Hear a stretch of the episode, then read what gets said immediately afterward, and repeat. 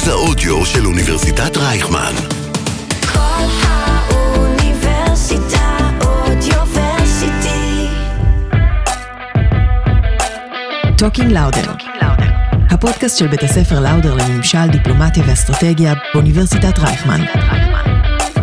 שלום לכל המאזינים שלנו, אנחנו Talking Lauder, הפודקאסט הרשמי של בית הספר לאודר לממשל, דיפלומטיה ואסטרטגיה באוניברסיטת רייכמן, בפרק מיוחד מיום הדמוקרטיה 2023 בסימן ממשלה חדשה, ישראל חדשה. יהיו איתנו שר הביטחון היוצא בני גנץ, חברות הכנסת אפרת רייטן, טלי גוטליב ומירב בן ארי, פרקליט המדינה לשעבר משה לדור ומגיש המהדורה המרכזית של חדשות 13 אודי סגל. שווה מאוד להישאר איתנו. תודה מיוחדת לשובל בן יאיר שסייע רבות בהכנת הפרק. קדימה, מתחילים. נמצא איתנו הפרופסור אה, אסף מוגדם, דיקן בית הספר לאודר לממשל דיפלומטיה ואסטרטגיה. מה שלומך? בוקר טוב, מצוין, תודה. אה, רצינו שתספר לנו קודם כל אה, מה מטרת אה, יום הדמוקרטיה, אה, איזה נושאים הייתם רוצים לשים אה, את הזרקור? אה, יום הדמוקרטיה הוא באמת אחד אה, אירועי הדגל, אה, אירועי השיא, אה, אירוע השיא של הבית ספר. אה, ויש פה באמת שני, שני דברים מרכזיים. אה, דבר אחד שאנחנו אה, כבית ספר, לא רק כבית ספר, אלא כאוניברסיטה, אוניברסיטת רייכמן, אחד ערכי היסוד של האוניברסיטה הם בעצם חירות ואחריות. אז חירות הוא, הוא, הוא ערך באמת עליון שאנחנו שואפים לו, אנחנו רוצים לחזק אותו בבית ספר, אנחנו כל הזמן רוצים שהסטודנטים יפעלו בתחום הדמוקרטיה, אה, וזה באמת היום שהוא נועד אה, לחזק ואיך אנחנו יכולים אה, בעצם אה, לגרום לחוסן דמוקרטי בישראל. אה, אז זה דבר אחד. ודבר שני, שעוד מטרה של האוניברסיטה היא באמת אה, לתת, אה, לשים את הסטודנט במרכז. והדבר המיוחד באירוע הזה שהוא מנוהל כולו על ידי סטודנטים, סטודנטים של בית ספר אה, לממשל. אז אנחנו אה, נותנים לסטודנטים שלנו אה, הזדמנות להתנסות בבניית כנ- כנס, ביצירת אה, תוכן. אה, אז, אז זה לגבי יום הדמוקרטיה, וכמובן שאני חושב שלא היה יום דמוקרטיה אולי שהוא היה יותר רלוונטי לאור כל החדשות, הממשלה החדשה שקמה, שיש באמת מספר סימנים מאוד מדאיגים, ואנחנו רוצים באמת, אני חושב שאחת המטרות הכי גדולות של יום הדמוקרטיה הוא בעצם להראות, להגיד לסטודנטים, אתם שומרי הסף של הדמוקרטיה, יש הרבה הרבה אתגרים אה, באופק, ואנחנו צריכים שאתם תיקחו חלק מאוד מאוד פעיל אה, לטפל בבעיות שלנו ולחזק את הדמוקרטיה, כי זה לא נפסק. דיברת קצת על אה, סימנים מדאיגים, שמענו באמת אתמול את אה, שר המשפטים יריב לוין על אה, רפורמה של רפורמה משפטית, מה אתה חושב על זה? אה, אני חושב שזה רפורמה מאוד מדאיגה. אני חושב ש... אה, אני חושב שבדמוקרטיה אה, מאוד מאוד חשוב שיהיו איזונים ובלמים. אני חושב שאחד הדברים שאנחנו רואים שקורים זה שאנחנו רואים שחיקה לאורך זמן של היזמים והבלמים, ה-checks and, balances. אז אני חושב שיש פה ניסיון באמת להשתלטות פוליטית על מערכת המשפטים. ואני מקווה ש... שהתוכנית הזאת אה, לא תצליח אה, לגמרי, ואם היא תצליח, שהיא לא תימשך להרבה זמן. ככה שאלה אה, לסיום, באמת כמו שדיברת, הסטודנטים הם פה אלה שמובילים את הכנס, משהו שהיית רוצה להגיד לסטודנטים, איזשהו מסר להמשך שהם יכולים לקחת איתו. כן. אני רוצה, באמת, אני חושב שהמסר המרכזי הוא שאנחנו לא יכולים לקחת את הדמוקרטיה כמשהו שהוא מובן מאליו. אנחנו צריכים כל הזמן לפעול לחיזוק הדמוקרטיה, ו- ופה באמת כל אחד מאיתנו צריך לקחת חלק, אבל במיוחד סטודנטים ש- אה, שמלמדים ממשל, אנחנו צריכים להבין שסטודנטים שלומדים ממשל הם לא רק אה, צריכים... אה, אה, בעצם אה, לקבל את, ה, את התוכן, הם גם צריכים ליצור, ליצור תוכן. אנחנו באמת רוצים לראות סטודנטים שהם פעילים, שהם פרואקטיביים, אה, אז אה, צאו לדרך, והמלאכה הזאת, המלאכה הזאת היא כל כך חשובה, ואנחנו סומכים עליכם וצריכים אתכם. בדברים החשובים האלה אנחנו נסיים. פרופסור אסף מוגדם, דיקן בית הספר לממשל, תודה רבה. Talking Lauder. חברת הכנסת אפרת רייטן, מפלגת העבודה, שלום. שלום, צהריים טובים. צהריים טובים. טוב, נתחיל במה שעוד לא דיברו עליו כאן, יום של הסטודנטים, יום הדמוקרטיה, הסטודנטים אה, הם אלה שמרימים אותו, דעתך על זה? מדהים. אני עכשיו דיברתי עם לא מעט סטודנטים וסטודנטיות כאן, ואמרתי להם, תקשיבו, בסוף הכוח האמיתי הוא לא אצל הפוליטיקאים, הוא אצל הציבור, ובמיוחד אצל הצעירים. והסטודנטים בכל העולם מראים, וההיסטוריה מלמדת, שהם כוח מכריע וכוח משנה את ההיסטוריה. והיום, ובאמת ניגשו אליי אה, לא מעט סטודנטים שככה חוששים מפני הרפורמה החדשה של אה, שר המשפטים שהציג שעוד נדבר עליה אמש. מיד. ושאלו אותי מה לעשות, מה הם, מה הם יכולים לעשות, מה כל אחד ואחד יכול לעשות, ואמרתי, התארגנויות, הרשתות החברתיות, התארגנות התא הסטודנטים המשפיע, התארגנות עם אוניברסיטאות אחרות, ביחד, הפגנות, מחאות, להגיע לכנסת. יש כל כך הרבה דברים שהצעירים והסטודנטים יכולים לעשות דווקא כי אתם נמצאים פה בקמפוס מרוכז, אתם פה, אתם נמצאים, אתם נפגשים. המפגשים האלה, החלפת הדעות וההתארגנות זה must לכל מי שאכפת לו ורוצה להשפיע. אני בטוחה שהסטודנטים יכולים ממש להיות כאן נדבך של שינוי משמעותי, תיזכר בהפגנת הצעירים ב-2011 של הדיור והקוטג', זה בא מהצעירים. אצלכם הכוח, אנחנו נשתף פעולה. בואי נדבר קצת על האירוע האקטואלי ביותר, דובר על זה פה רבות, על אה, רפורמת אה, במערכת המשפט, אה, באמת אה, אה, ביטול עילת הסבירות אה, וגאולת הכותרת פסקת התגברות, מה דעתך על זה? זה נגעת באמת רק בשני אדנים או שני סעיפים מתוך רפורמה, שגם אתמול הוצג רק השלב הראשון שלה. ואני קראתי לזה, זה הפיכה. זה הפיכה שלטונית, אי אפשר לקרוא לזה בשם אחר. מדובר פה בעצם לקחת את הדמוקרטיה ובכלים כאילו אלגנטיים ועדינים, ולא לראות טנקים ברחובות, אנחנו עושים כאן הפיכה. כי בשורה התחתונה, ברגע שאתה לוקח את הכוח מבית המשפט ואת שיקול דעתו, קוראים לזה עילת הסבירות, אבל זה בעצם, אם אתה שואל איזה ילד והיית מנסה לתרגם לו, היית אומר לו, תגיד, זה הגיוני או לא הגיוני? מה שקורה כאן. עזבו רגע חוק, זה הגיוני לשים כשר עכשיו מישהו שהורשע שלוש פעמים, זה הגיוני שעוד פעם יהיה אחראי על הקופה הציבורית? כל ילד היה אומר לך, לא. אז לכן עילת הסבירות, אם נסתכל עליה רגע במבט פשטני, זה דבר שהוא, שהוא הגיוני, לא הגיוני. עכשיו, מעבר לזה, כשאתה לוקח גם את פסקת ההתגברות של 61, שזה כלום, זה כל, כל ממשלה, כל רוב יש לו 61 בכנסת. אז לבטל את הכוח של בית המשפט, להיות המפרש של החוקים, ולעצור חקיקה שהיא חקיקה פוגעת בזכויות שלי, שלך, של אזרחים בסופו של יום. אני חושבת שכל הצבר הזה של החקיקה הזאת היא חקיקה שתוביל אותנו להונגריה, לפולין, מדינות אחרות שהיום כבר לא דמוקרטיות. שר הביטחון לשעבר בני גנץ הציע כאן הבוקר להקים אה, צוות משותף של הקואליציה והאופוזיציה, שבעצם יבחן את השינויים הנדרשים לדעתו במערכת המשפט. האם את תומכת ברעיון כזה? האם יש איזשהו שינוי שאת תומכת בו בכלל? צריך להסתכל על שינויים ולתקן אותם. אגב, שנה שעברה בקואליציה שלנו הוקם צוות על ידי שר המשפטים מכל ראשי ה... אה, מכל הסיעות, כדי באמת להסדיר את מערכת יחסים, מה שנקרא חוק יסוד החקיקה. כי כל מה שמדבר עליו עכשיו, או לפחות חלק מהדברים שמדבר עליו עכשיו שר המשפטים החדש לוין, הוא רוצה להכניס לתוך אה, חוק יסוד החקיקה שאמור להסדיר את מערכת היחסים באמת בין בית המשפט לבין הממשלה והכנסת. אבל הייתה שם, היה שם תהליך, אף אחד לא בא עם הדין עין, אף אחד לא בא עם בולדוזר ואמר יאללה בוא נמחוק את הכל חד צדדית ונתקן את זה. שאני אקבל, אני, הממשלה, הולכת לקבל את כל הכוח הבלתי מוגבל, אף אחד שלא יתערב לי בהחלטות, אף אחד שלא יבקר אותי, אף אחד שלא אה, אה, יחליט בניגוד למה שאני בכלל אה, רוצה, ולכן רוצים לעקר את הכוח של בית משפט ורוצים אה, לעקר את הכוח של המשפטנים והיועצים המשפטיים, וכל אחד שהוא פשוט לא חושב כמו שר המשפטים, הוא מבחינתו מפוטר. זה דבר שהוא אסור, אסור, אסור שיקרה, והאם זה הזמן כבר להתחיל להציע פשרות? אני חושבת שקודם כל צריך להסביר לאזרחים בשלב הזה במה מדובר, מה זאת הרפורמה, הרפורמה, מה זה התוכנית ההרס הזאת.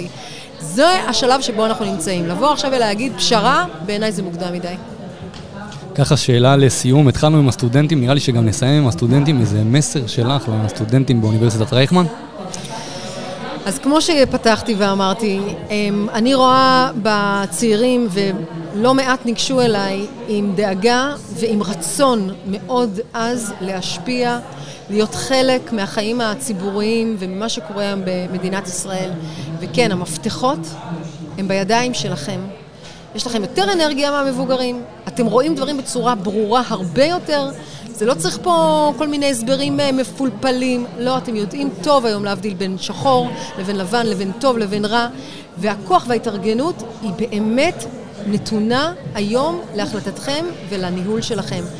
ואני בכנסת, כמו רבים אחרים, הדלת שלנו פתוחה לכל שיתוף פעולה. כל דבר שהוא, אם זה לחקיקה ואם זה אה, לכנסים ואם זה להופעה בוועדות. הכנסת היא הבית של הסטודנטים ושל כל אזרחי מדינת ישראל. אז אני מציעה כאן את עצמי, וכמובן בקמפוסים והתארגנויות בחוץ. חברת הכנסת אפרת רייטן, מפלגת העבודה, תודה רבה. תודה רבה לכם.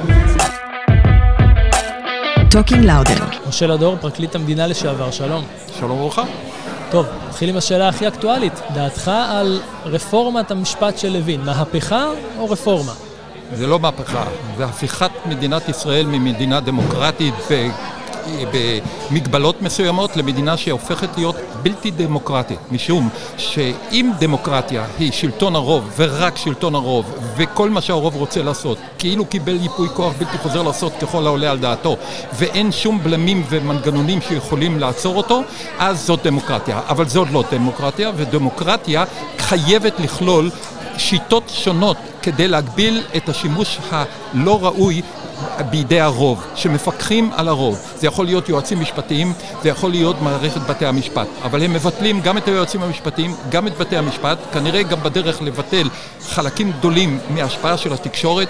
באופן הזה, זכויות מיעוט, זכויות של אנשים שרוצים לבוא ולהציג את טענותיהם, כפי שהיה עד היום, במהלך עשרות שנים, עם מסורת מפוארת של סיוע לחלש, מפני הכוח של השלטון, כל זה מתבטל לחלוטין. כי היועצים המשפטיים, למשל, אם הם יהיו משרות אמון, המשמעות היא שכל יועץ כבר לא נותן חוות דעת עצמאית, אלא הוא נותן חוות דעת שתמצא חן בעיני השר.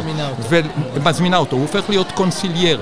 זאת אומרת, אין מנגנון משפטי. אם השופטים ממונים על ידי הפוליטיקאים, זאת אומרת, מי שמוצא חן בעיני הפוליטיקאים הוא זה שימונה ולכן הוא ישפיע. להשפיע בבית המשפט לטובת העמדות של השלטון, אבל לא רק זה, אם חס וחלילה קורית תקלה ובית המשפט מחליט החלטה שלא נראית בעיני הפוליטיקאים, בעיני חברי הכנסת, בעיני אותו רוב, שיכול להיות רוב של 61 חברי כנסת, אז הוא יכול לדרוס את המיעוט בכך שהוא, על פי פסקת ההתגברות, הוא מבטל את פסיקת בית המשפט. אף אחד מהאנשים שהשתתפו היום בפאנל מהצד השני, זאת אומרת רוטמן והגברת הזאת, חברת הכנסת, לא הצביע, למרות שנשאל במפורש, מה יהיה המנגנון שבולם את ה... את, ה, אה, אה, את השלטון, השלטוני. את הכוח השלטוני. הם לא נתנו תשובה על הדבר הזה כי אין. אז אשאל זאת כך, שר הביטחון גנץ הציע מוקדם יותר בכנס להקים איזשהו צוות משא ומתן משותף לקואליציה ולאופוזיציה. אני לא יודע, אני לא פוליטיקאי, ש... לא יכול להתייחס כן, לזה. ברור לי שאתה לא פוליטיקאי. השאלה שלי היא, האם בכל זאת אתה חושב שיש אילו שהם אה, מנגנונים שכן צריך להגביל בהם את מערכת המשפט היום? הם אומרת... תמיד מוגבלים, ודרך אגב, כמעט בכל התיקים, כולל בתיקים בבג"ץ של, של בית המשפט הגבוה לצדק, העתירות נדחו. הבג... ה... ה... ה... המערכת המשפטית מסייעת לשלטון לממש את האידיאולוגיה שלו, את היעדים שלו, רק כאשר מתוך המתחם הרחב מאוד שיש לפוליטיקאים לקבוע את דרכם על פי אותה אידיאולוגיה, אומרים לו, תשמע, אם אתה חוצה גבול מסוים בתוך המנעד הזה, ואתה עובר להחלטה שהיא אולי נניח בלתי סבירה בעליל, כמו למשל למנות אה, מי שנאשם והורשע שלוש פעמים ופעם אחת לאחרונה להיות שר, שר בכיר בשני משרדים, אם זה באמת חורג בצורה דרמטית כן, מההיגיון ומהסבירות, כן, אז ההפכה, ההחלטה הופכת להיות בלתי חוקית. וכפי שכולם מסכימים, אבל אצלך כאן זה רק סיסמה, השלטון לא יכול לעשות, אלא רק את מה שהותר לו בחוק. אז אם הוא פועל בצורה שאיננה מותרת בחוק, אז הוא בעצם הורס את המדינה. אנחנו הפכנו ממדינה ראויה, מפעל ציוני, שהקימו פה במאה עשרים השנים האחרונות, שמצטיין בהמון המון המון תחומים. אנחנו הופכים למדינה שהיא כבר לא תהיה אור לגויים, היא תהיה חושך לגויים. הרצלי חזה את מדינת היהודים, בן גוריון על פי מדינת העצמאות גם הקים אותה, ויש היום מי שמחריב אותה. ואתה יודע למה הוא מחריב אותה? הוא מחריב אותה משום לא משום שהוא מאמין בכל הרפורמות, לא משום שהוא מאמין שבן גביר וסמוטריץ' למשל צריכים להיות אלה שאחראים על הסדר ועל המקום הרגיש ביותר במזרח התיכון, ושזה יהודה ושומרון מול הפלסטינאים. כמו למנות למשל את מנהיג לה פמיליה, שיהיה שופט כדורגל, במשחק שבין אה, אה, אה, בית"ר ירושלים לבני סכנין. זה פחות או יותר המינוי הזה. כל הרפורמות האלה, לא הליכוד מאמין בהן, אף אחד גם לא הציג אותם כך, כפי, אפילו לא לוין. כולם הושתקו, כולם נצמדו לדפי המסרים, אם בכלל נתנו להם לדבר לפני הבחירות. זה לא רצון העם בכלל, זה גם לא רצונו של נתניהו. אבל הוא עושה את זה כי אין לו ברירה. ולמה אין לו ברירה? אין לו ברירה משום שיש תיק פלילי שהוא בניגוד לספינים שמפוזרים, שכאילו הוא תיק שנתפר ושאילו תיק קורס ויש כל מיני גילויים איומים ונוראים כאלה ואחרים, הוא יודע את האמת. האמת, את, את זה הוא יכול לשווק לקהל בוחריו, ל base שלו. וגם לאחרים למרבה הצער, כי איש לא נותן fight נגדי. אף אחד לא מסביר שזה תיק מאוד ראוי, מאוד חמור, מאוד מבוסס, גם ראייתית וגם משפטית, להפך, הוא קיבל הרבה הקלות. הוא יודע שאם בית המשפט בסופו של דבר אה, יכריע, יש סיכוי מאוד משמעותי שהוא יורשע באופן מלא, ויש סיכוי לכן גם שהוא ילך לבית הסוהר. ולכן המצע הזה לא מוצא חן בעיניו, הוא זקוק לאלה שהוא בונה איתם את הקואליציה, הוא זקוק להם כדי שהם ייצרו את המציאות החדשה, ההזויה הזאת, של פיצול יועץ אה, משפטי שזה רק משרת אותו כי הוא ימנה תובע כללי אולי אה, בהמשך הדרך שבאמת אה, יעשה חושבים מחדש וימסמס את התיק. בכל דרך הוא ימסמס אותה. יועצים משפטיים, השופטים כפי שאמרנו שמשנים את דרך המינוי שלהם, דרך המינוי שלהם ומתגברים עליהם. אה, עילת הסבירות שמבטלים אותה, שזה הזוי לחלוטין. זהו, אני, אומר... אני בדיוק רוצה לגעת איתך על הנושא הזה. רוב הציבור באמת גילה לאחרונה את uh, צמד המילים עילת הסבירות. Uh, בוא נסביר למאזינים מה זה בכלל, והאם ביטול uh, העילה הזו זה מסוכן לאזרח הקטן. המדינה מסוג... הרשות רשאית לעשות, להבדיל מאדם פרטי שיכול לעשות כל דבר כל עוד לא נאסר בחוק. הרשות רשאית לעשות רק את מה שמותר לה לעשות בחוק. זאת אומרת, אם היא חורגת מגבולות החוק, וזה רק משפטן יכול להגיד בדרך כלל, אז, אז, אז היא פועלת בניגוד לחוק. עכשיו, לפעול בדרך שמי שה, שמעריך, זה יכול להיות שופט, וזה ראוי שזה יהיה שופט, מי שמעריך שמדובר בהחלטה שהיא חורגת מגבולות הסבירות, זאת, באופן קיצוני. זאת אומרת, היא בלתי סבירה לחלוטין. נתנו לך, לשר, סמכות, נתנו לך, לממשלה, סמכות כזאת או אחרת, אבל את מפעילה אותה בדרך שהיא בלתי מתקבלת על הדעת. את, ההחלטה שמתקבלת בנסיבות כאלה היא בלתי חוקית. אי הסבירות היא בלתי חוקית. אני רוצה לאתגר אותך בדיוק על הדבר הזה. מי, מי החליט מה סביר? משהו שסביר בעיניי, אולי אה, לא סביר בעיניך. קודם כל, קודם כל נסכים על כך שכאשר ההחלטה היא בלתי סבירה בעליל, לצורך העניין אני מוכן לקחת אפילו את הדוגמה הזאת. יש מי שחושב, אני עכשיו לא נכנס לשאלה אם הוא צודק או לא, שלמנות מי שהורשע שלוש פעמים בעבירות פליליות, כן? ולמנות אותו להיות שר, בלי קשר אפילו לשאלה המשפטית שעכשיו מתעוררת עם מאסר בפועל לעומת מאסר על תנאי. למנות אותו זה החלטה בלתי סבירה בעליל של ראש ממשלה. כך הוא חושב. יכול להיות שהם מסכימים איתו, יכול להיות שלא. קודם כל, אם היא בלתי סבירה בעליל, אסור לאפשר לה, לה, ל, ל, ל, להיות ההחלטה התקפה. חייבים לבטל אותה. עכשיו, מי יכול לעשות את זה? השר שמינה? שאומר חבר הכנסת, אני לא אנקוב בשמו כרגע, אבל שמעתי את זה הבוקר, אנחנו נדאג למיעוט, אנחנו נדאג, אנחנו נהיה הבלמים, אנחנו הרוב, גם נהיה הבלמים, הם לא חלק מהרוב דרך אגב, סליחה, הם רק הרוב, הם לא חלק מהמיעוט, תודה. אנחנו נדאג לבלמים, אז ה, ה, ה, זה כאילו להפקיד בידי החתול את השמנת. מה זאת כן. אומרת? הרי אין לכם שום אינטרס ל, ל, ל, ל, להגן על החלש. משה לדור, פרקליט המדינה לשעבר, תודה רבה שדיברת איתנו היום. תודה רבה. Talking לאודר. איתנו נמצאת אה, חברת הכנסת מטעם אה, מפלגת אה, הליכוד, טלי גרוטליב, שלום, מה שלומך? שלום, שלום. רצינו להתחיל איתך באירוע הכי אקטואלי על רפורמת במערכת המשפט. אה, קצת רצינו לדעת על הזווית שלך. האירוע הכי דרמטי מבחינתי, אגב, זה המאבק הבלתי מתפשר שלי לאי מינויו של אחמד טיבי להיות סיו"ר הכנסת. זה עוד עומד לפני הרפורמה, מהסיבה הפשוטה שתומך טרור, בין אם אני...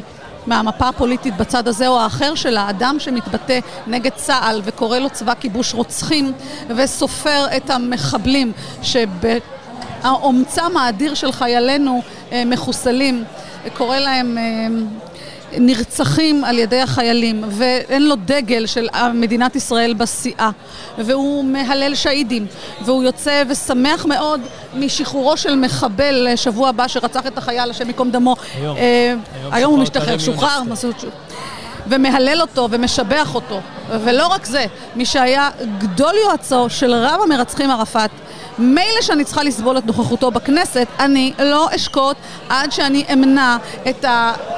התת-זוועה הזו של העובדה שיושב לי בכנסת מי שמזלזל ומשפיל את הימין ואת נציגיו ומי שלא ראוי לכיבוד הזה, בטח לא בתקופה שיש לי כוח קואליציוני של 64 חברים. אז בוא ניגע לא יקרה. בעניין הזה, באמת של, ה... של תומכי הטרור בכנסת. וה... ו... בחסות בג"ץ, ואולי- שאת כוחו של בג"ץ אנחנו רוצים אז יפה. לרסן. בוא נשאל את השאלה הזו, כי זה קצת... זה בדיוק מה שאמרתי איזשהו אתמול נושא בכנסת. שקצת אה, ירד. אה, פורסם שאתם רוצים לבטל את סעיף 7א לחוק יסוד הכנסת, כלומר לבטל את הסעיף שקובע מי יכול או לא יכול להיבחר לכנסת, לא, אנחנו אבל... רוצים להדק אותו.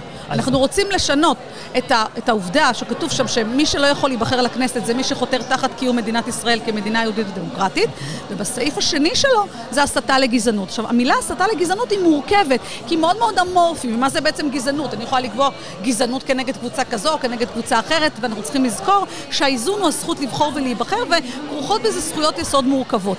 אבל מה שאני רוצה זה להדק את העניין שכל מי שחותר אמיתי או תחת סמלי מדינת ישראל, מי שמניף דגל אש"ף, מי שחותר ומחזק טרור באשר הוא טרור, לא יהיה בתוך הפרלמנט. באיזה עוד עולם אני צריכה לעמוד בכנסת, לשבת בפרלמנט ולשמוע את, את ווליד טאהא מתבטא בביטויים הזויים כנגד חיילינו הקדושים. לא רוצה. אז אין לי ברירה, זה נכפה על, על ידי בג"ץ.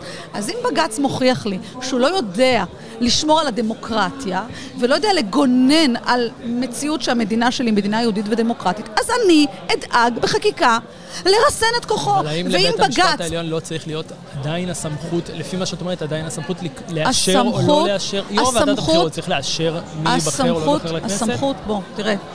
השופט עמית חשב שהוא יכול לעשות הכל לבד. הוא יכול כיו"ר ועדת הבחירות לעשות מה שהוא רוצה. אני מזכירה את עניינו של שיקלי. אבל בוועדה, בוועדת הבחירות יש 30 חברים, והוא לא מחליט לבד, הוא החליט לבד, אז ההחלטה שלו לא החזיקה מים בסופו של דבר. שהם פוליטיקאים, צריך נכון, להגיד את זה. לא משנה, מה זה משנה? זאת אומרת, האם פוליטיקאים יכולים להחליט באופן מהות קול, על יש, להם פוליטיקאים קול, אחרים? יש להם קול שווה, יש להם קול שווה ליו"ר ועדת הבחירות שהוא שופט בית משפט עליון, אבל הוא לא מגיע כשופט בית משפט עליון, ה capacity שלו הוא יו"ר ועדת הבחירות. ואני אומרת לך, שאם בג"ץ יבטל לחלוטין, ביטל כבר את כל עניין האי שפיטות, והוא יתערב בסוגיות פוליטיות קלאסיות, אז אנחנו נצטרך להשיב לו בחקיקה שתצמצם את כוחו. אני בעד הרחבת הסמכויות של מתן סעדים של בג"ץ לאזרח. ואפילו הורדה של בג"ץ לבית המשפט המינהלי כדי להקל על האזרח כשהרשות פוגעת בזכויות שלו, אם דבר כזה קורה. ודרך אגב, לך תנסה להגיש עתירות מינהליות. בתור אימא לילדה נכה, אני, אני יכולה להגיד לך בתור אימא לילדה נכה, אם תצטרך סעד מבית משפט, לא תקבל אותו. אם תצטרך סעד כנגד הרשות, לא תקבל אותו. יגררו אותך ויסאבו אותך בהליכים הזויים ומיותרים. אבל אם אתה, התנועה לאיכות שלטון, השמאל, ותגיש עתירה לבג"ץ, ייכנסו לך 11 שופטים, וימצאו לעשות את זה בדחיפות, ואם אתה חס וחלילה נכה שצריך מקום, לא תקבל. לכן זה לא מרשים אותי, כי אני שועלת קרבות בבית משפט, ואני גם לא חוששת לא מאינסטנציות בחירות, לא במערכת המשפט ולא במערכת הפרקליטות. אני מחנכת את עצמי, בשונה ממה שראיתי בקהל כאן, לא להיות לא כפיפה ולא צייתנית. הכלל אצבע שלי, והחשוב ביותר, זה להיות ספקנית. להטיל ספק, לבדוק אם מה שאני שומעת הוא נכון, אם הוא נכון עובדתית, אם הוא נכון מהותית. לא להתחבר לאג'נדה שנחשבת מודרנית או מקובלת, ולזנוח את צו המצפון שלי או את הערכים שלי. אני לומדת את עצמי, מהדקת את עצמי, מאפשרת אגב לכל דעה באשר היא דעה, אבל קבלו עובדות. הרוב, כמו שלמדתם בגן, הרוב קובע. ואנחנו לא דמוקרטיה שבקושי נמצאת כאן. אנחנו עם 64 מנדטים של גוש ימין אמוני, ויש עוד מנדטים של ימין שלא נכנסו כי היו עסוקים בשנאתו הספציפית של אדם מסוים.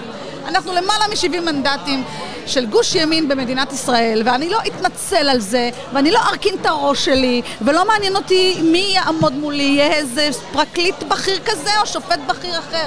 אני אינני מונמכת מהם, אני נבחרת ציבור, וקיבלתי אמון מהציבור שלי, וככזו אני אפעל ללא מורא וללא חת, ואעשה מה שאני צריכה לעשות לרווחת אזרחי מדינת ישראל. עם הדברים האלה תודה. אנחנו נסיים. תודה רבה לחברת הכנסת טלי. Talking לאודר. שלום לחבר הכנסת, רב אלוף במילואים אה, בני גנץ, לשעבר. שר הביטחון ויושב ראש המחנה הממלכתי, שלום. שלום, בוקר טוב לכם. בוקר טוב. קודם כל, מה דעתך על הרפורמה או המהפכה שמציע שר המשפטים אה, יריב לוין במערכת המשפט שהוצגה אתמול? אני חושב שזה כסות. אה, מוצג כרפורמה במערכת המשפט, כמהלך שנועד לחזק את המשילות, אבל בסופו של דבר מה שמקופל מאחרי, מתחת לעניין הזה זה במידה מסוימת שינוי שיטת המשטר בישראל. אתה יודע, אנחנו נמצאים במקום שבו ממילא האיזון בין הרשויות הוא מתקיים, מתקש... מתקיים בקושי רב, כי בסוף זה משטר קואליציוני, זה ממשלה שדי שולטת בכנסת, זה לא שיש ממשלה וכנסת בנפרד, או שני בתי חוקים, או חוקה, או כל מיני מנגנונים שקיימים במדינות אחרות, שיוצרות את האיזונים האלה. פה אין. והממשלה שולטת בכנסת, ועכשיו היא גם תשלוט במערכת המשפט, אז בעצם זה לפרק את כל האיזונים הדמוקרטיים שאנחנו צריכים שיהיו. אבל אתה יחסית, אה, אפשר להגיד, לא מתנגד לחלוטין לפסקת התגברות, למשל. לא, אנחנו באים ואומרים שמי שבעיקר מוביל את זה, זה הוביל את זה בזמנו, זה חבר הכנסת גדעון סער, שהיה גם שר המשפטים, עם אה, בקיאות מאוד גדולה, ואנחנו במחנה הממלכתי מאמינים שצריך לקדם את חוק יסוד החקיקה, ש...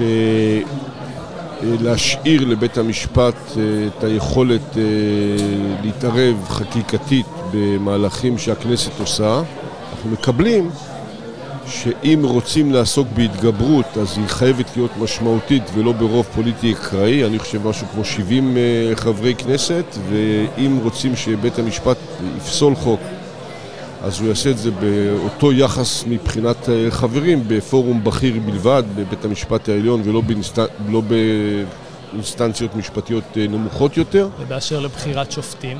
ושם אנחנו חושבים שאסור לתת את ההכרעה בידי פוליטיקאים, והמערכות חייבות להיות מערכות של אה, איזונים, שבהם צריך להגיע להסכמה בין הפוליטיקאים, לנציגים המקצועיים, לנציגים השיפוטיים. על בסיס העיקרון שקיים היום. אפשר להחליף את המספרים, אבל העיקרון הוא עיקרון אה, מוביל. השפעה כן, הכרעה וכפיפות לא. היינו רוצים לשאול אותך, אה, בשלישי האחרון, השר לביטחון לאומי, אה, איתמר בן גביר עלה להר הבית. יש שיגידו לא בכל תרועה רמה, יש שיגידו שמדובר באצבע מסוכנת לעין. איך אתה רואה את הדבר הזה? זכותנו לבקר בהר הבית בצורה מסודרת, אה, מתואמת עם הרשויות הרלוונטיות. אני לא חושב שצריך לחצרץ בעניין הזה, אני חושב שהוא עשה הרבה מאוד רעש ועלה מאוד מאוד אה, בשקט, זה גם כן מיותר.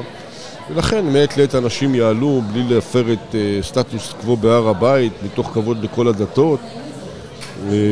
אבל לעשות מזה סתם סיפורים ול- ולתקוע הצבעות בעין, זה לא נראה לי דבר חכם. כשר ביטחון אתה חושב שזה יכול להבעיר את האזור? זה באמת מסוכן? תראה, הר הבית הוא מרחב אה, הכי רגיש אולי במדינת אה, ישראל.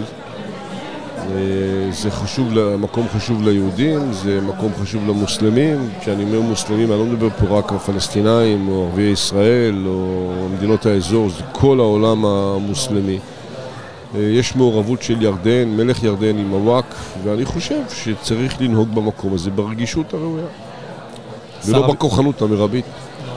שר הביטחון לשעבר ויושב ראש המחנה הממלכתי, חבר הכנסת בני גנץ, תודה רבה. תודה רבה לכם, ואני אומר פה לכל הצעירים באוניברסיטה, אתם צריכים גם ללמוד וגם להיאבק על העתיד שלכם, עם הדעות שלכם והתפיסות שלכם, כי מה שאתם תיאבקו עליו עכשיו, איתו תחיו אחר כך. תודה רבה. תודה רבה. Talking לאודר. אודי סגל, מגיש המהדורה המרכזית של חדשות 13, שלום. אהלן אופק.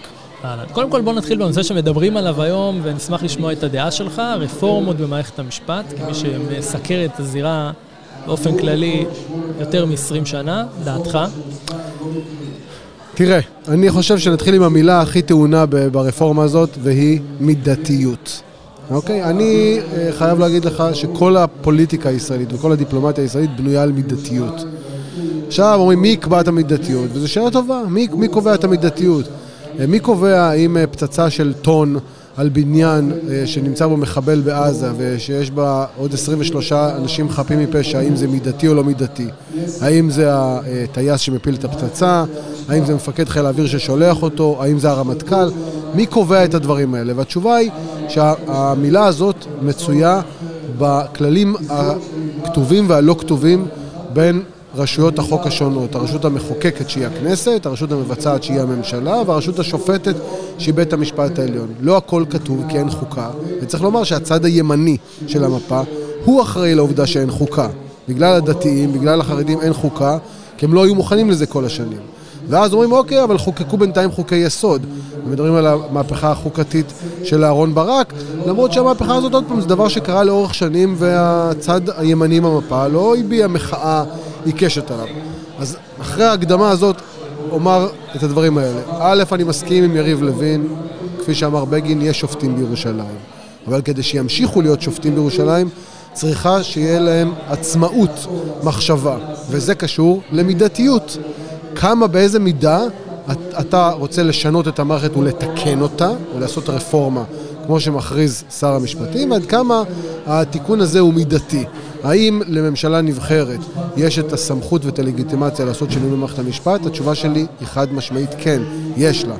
יש פה שלושה סימני שאלה גדולים לגבי המהלך הזה. האחד, המידתיות שלו. חלק מהסעיפים על פניו נראים אה, לא מידתיים, מוג, מוגזמים, דורסניים, כמו למשל פסקת התגברות ברוב של 61 מצד אחד, כלומר שרוב אה, קואליציוני מאפשר לך כמעט שכל דבר, ומצד שני רוב מיוחס בבית המשפט של רוב מלא כדי לפסול חוקים.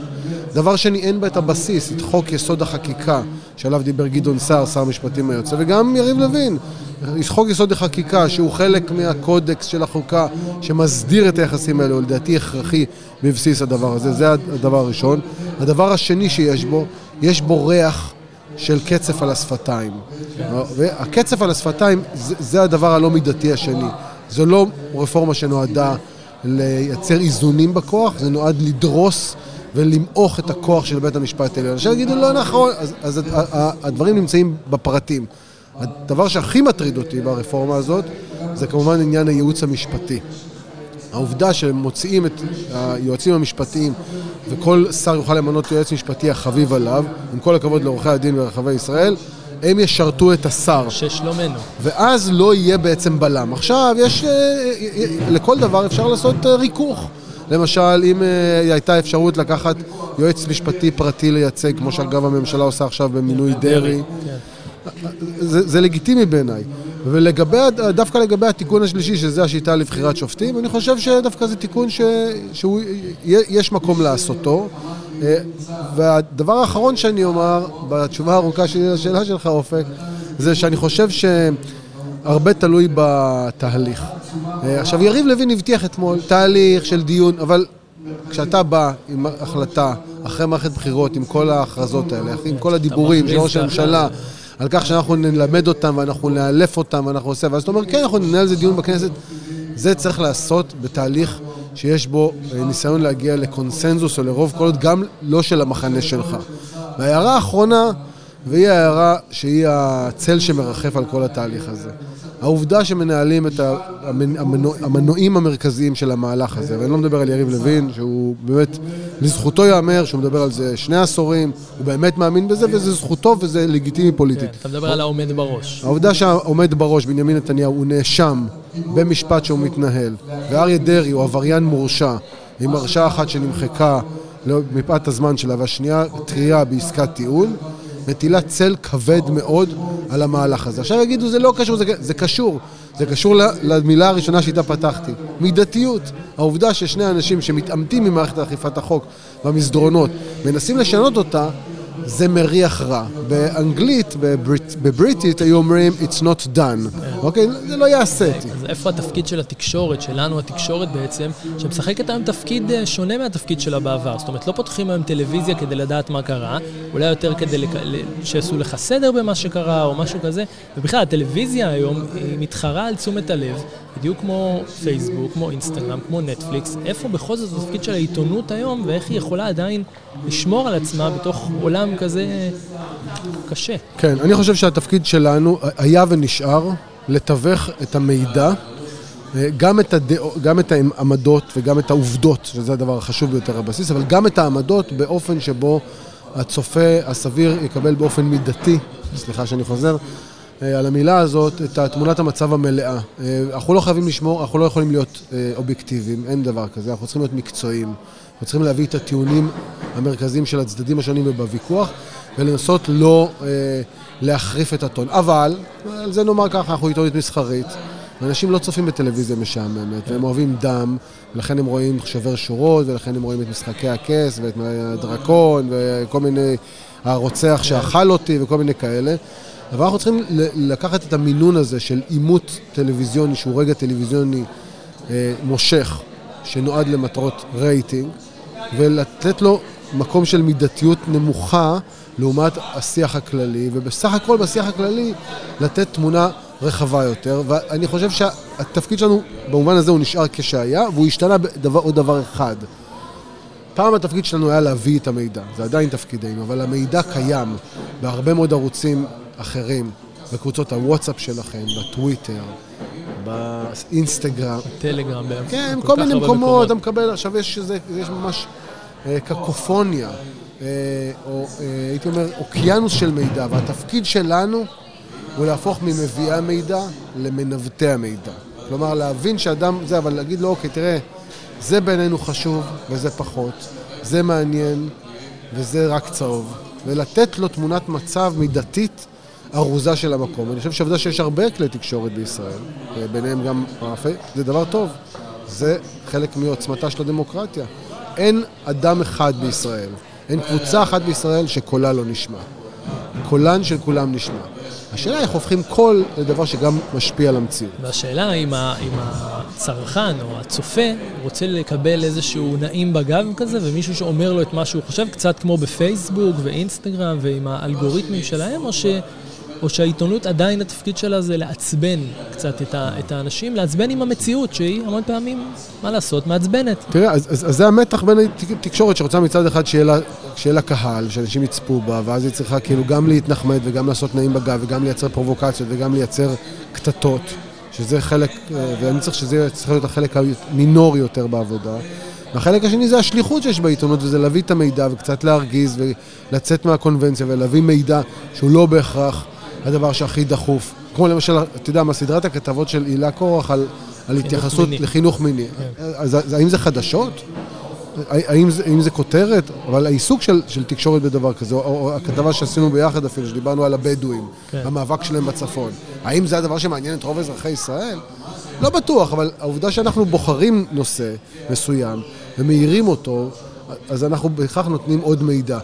אני חושב שאנחנו צריכים לזכור, ואני מזכיר אצלי זה, אנחנו לא קובעים.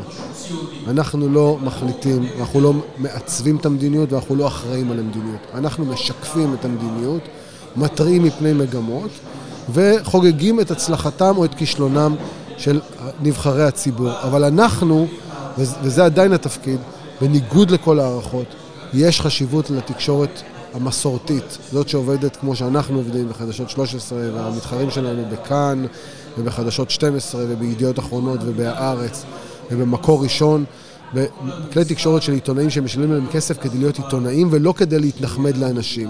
האנשים, יש אנשים שהתפקיד שלהם זה להביא צופים ולמכור פרסומות ולהביא קהלים. זה תפקידו של הערוץ, של האכסניה, של המקום, של המלון שבו אנחנו מתארחים. התפקיד שלנו זה לעשות חדשות ולהיות מקצועיים והוגנים. אנחנו משתדלים לעשות את זה, ואני חייב לומר לגבי רוב כלי התקשורת ורוב העיתונאים, שרובם באים עם התחושה הזאת, השליחות הזאת וסט הערכים הזה. ובסוף, כמו כל דבר בתקשורת, הזרקור מופנה למקולקלים, לתפוחים הרקובים, שלפעמים מבאישים את ריחנו כולנו. אודי סגל, מגיש המהדורה המרכזית של חדשות 13. תודה רבה. תודה רבה, עופר. Talking לאודר. איתנו נמצאת אה, חברת הכנסת מירב בן ארי מטעם מפלגת יש עתיד, שלום, מה שלומך? שלום, אהלן. בסדר גמור, תודה. אה, נתחיל קצת באירוע הכי אקטואלי אה, שנמצא עכשיו על רפורמת המשפט, שאתמול הציג שר המשפטים יריב לוין, יש שם בעצם ביטול עילת הסבירות וגאולת הכותרת פסקת ההתגברות, מה דעתך על זה? תראו, הרפורמות האלה שהוא מנסה להביא, צריך לומר, אה, הגיעו קודם כל אה, בידיים לא נקיות, כי בסוף אה, כש, כשאותו נתניהו מעורב עם הכתב אישום שלו, עם שלושת הסעיפים, ועכשיו הוא מביא את הרפורמות, אז אחד, יש עם זה בעיה, בטח שגם להביא את זה לילה לפני ההחלטה על דרעי בבג"ץ, שגם פה יש הרבה ניגוד עניינים. תוסיף לזה ששינוי, השינוי שצריך להגיע, וצריך להגיע ברפורמות, צריך לבוא בצורה מדודה, בצורה זהירה, כי בסוף לבג"ץ יש תפקיד דרמטי אה, בהגנה על החלשים, בשמירה על זכויות אדם. ולכן צעדים כאלה צריכים להיות בצורה מדודה, בצורה זהירה, ולא להפיל על הראש של כולם פה סוג של הפיכה משטרית. מה גם שצריך לזכור שמדינת ישראל, אין שום גוף שבעצם שולט או מפקח על עבודת הכנסת. אין זכות וטו של הנשיא, אין עוד בית, זאת אומרת הבית שמחליט ויכול לפגוע מחר בזכויות נגיד של הקרחים, של הג'ינג'ים. למי התלוננו? השאלה אם... למי, אם, אם תהרוס את בג"ץ? השאלה אם את לא חושבת שמערכת המשפט כמו שהיא לא צריכה תיקון. בעצם יש כאלה שיבואו ויגידו לך, "היית- היו בחירות עכשיו. הממשלה נכנסת עכשיו ונבחרה. הבוחרים ידעו על מה הם מצביעים. תראה, אה, הבוחרים, רבים מהם הגיעו בעקבות בעיות המשילות, האובדן הריבונות וכל אותם דברים שמכרו להם בימין מלא מלא. בתוך הבוחרים, צריך לזכור, יש אנשים שהם לא לגמרי שלמים, לא שלמים עם כל המהלכים שיש עכשיו בתוך הממשלה המתרקמת, לא שלמים עם זה, עם כל מה שהוא מביא ברפורמות, ולכן, וגם עם זה צריך לזכור שאומנם הרוב בחר, אבל יש פה גם מיעוט שצריך לשמור עליו. דמוקרטיה זה לא רק שלטון הרוב, זה גם שאתה לא דורס את המיעוט. ועם כל הכבוד, אנחנו גם לא כזה מיעוט, כי בסוף ההפרש בינינו לבינם, אנחנו עשינו הרבה טעויות, אבל ההפרש בקולות הוא פחות מ-30 אלף איש. זה כלום. זה לא שאתה יודע, הם ניצחו אותנו, אנחנו עשינו טעויות שלנו, שבסוף אה, לא צופפנו שורות כמוהם. ומאידך הפסדנו, אתם יודעים, הפסדנו ממש לצערי הרב, ולא, בטח, אבל אני יכולה להגיד לכם, לא רק אצלנו לא רוצים, אני יכולה להגיד לכם שגם בתוך הגוש שם, לא כולם מאה אחוז עם הרפורמות האלה. עכשיו באמת, אה, בתור מי שלא כיהנה כשרה, אבל כן כיהנה כיושבת ראש ועדה, ועדה לביטחון פנים, כמה השפעה יכולה להיות לחברי כנסת היום, לעומת אה, השפעה משולחן הממשלה? זו שאלה מעולה, כי אתם רואים הרבה ח"כים חדשים שנכנסים למשכן וישר רצים לתפקידי שר או סגן שר. אז הדרך, בעיניי, הכי הכי חשובה להשפיע זה קודם כל להתחיל כחבר כנסת מן המניין, גם לא יו"ר ועדה, ולאחר מכן ליאור יו"ר ועדה, ואחרי זה להיות שר. זו הדרך בעיניי. יש הרבה קיצורי דרך שאנחנו רואים. הכנסת היא קודם כל בית המחוקקים. לימדתי פה ברייכמן, שהייתי מרצה, לימדתי שהכנסת היא ראשונה בין שוות. הדרך באמת להוביל שינויים משמעותיים זה דרך הכנסת. ולכן הכנסת היא גם מאוד מאוד חשובה, וגם לחברי כנסת צעירים. זו פלטפורמה נהדרת להוביל מהלכים. אני העברתי בשנה וכלום, ארבעה חוקים, בקדנציה הקודמת שמונה- 14 חוקים, ביחד 18, זה הרבה יותר משמעותי. בוא נגיד בטח מסגן שר שגם לא מחוקק וגם לא קובע מדיניות. וכמובן, משר, את יודעת, יש לזה תפקיד, תפקיד מאוד משמעותי, אבל לפעמים שאת, עד שאת מזיזה את הספינה של המשרד עליו אתה מונע, מהכנסת הרבה יותר קל לעשות תהליכים. אה, באמת, היום אנחנו שומעים על הנושא של אריה דרעי, האם נכון שבית המשפט יהיה זה שיחליט האם ראוי או לא ראוי שהוא ישמש כשר? אה, האם זה לא באמת, כמו שדיברנו, אה, בחירה שצריכה להיות נתונה לבוחר, ושהוא יעמוד... אה, צריך להבדיל? בין, בין בחירה אה, דמוקרטית אה, באדם שהורשע בפלילים, שזה גם לנתניהו עשו את זה, גם לביטן, גם ל... יש לנו הרבה כתבי אישום בצד של הקואליציה הזו. אל מול העניין המהותי שבו בבית המשפט התחייב דרעי, אל מול השופט ארבסט, אני גם קראתי את כל פסק הדין, ואמר שהוא לא מתכוון לעסוק בצורכי ציבור, ולכן לא ניתן לו קלון.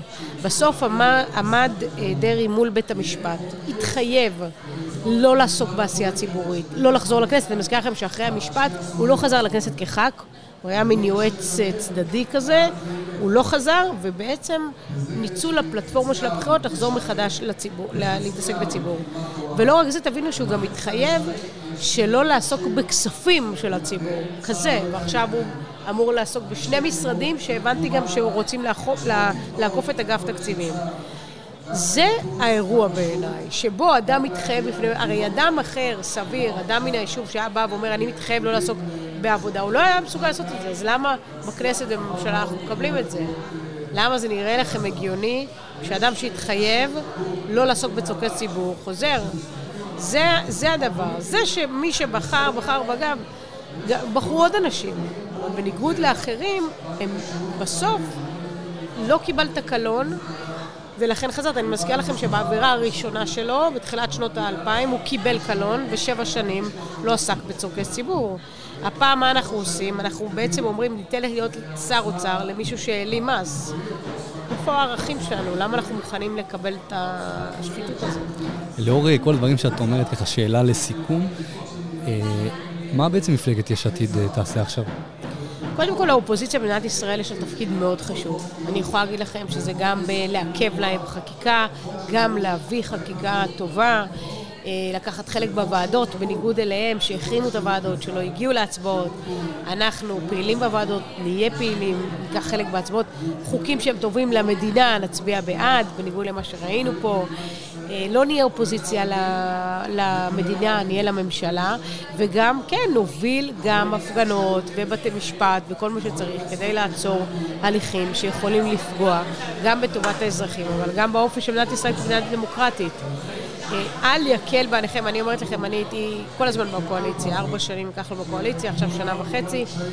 אני חושבת ש... ודווקא אני שבאתי עם המון עשייה וזה, אני יכולה להגיד לכם שהאופוזיציה, יש לה תפקיד מאוד מאוד חשוב ודרמטי. אה, אני, כשהייתי ארבע שנים, ראיתי איך הם עובדים, אפשר גם לשתף פעולה בדברים טובים, אבל גם אפשר בוודאי לעכב הרבה הליכים של הממשלה שיכולים, אה, שיכולים באמת לפגוע באזרחים. האופוזיציה חייבת להיות שם בקול רם וברור ולהילחם, להילחם באותם מהלכים שיכולים באמת לסכן את האופי של המדינה הזאת כמדינה יהודית ודמוקרטית. עם הדברים האלה אנחנו נסיים. חברת הכנסת מירב בן ארי, תודה רבה.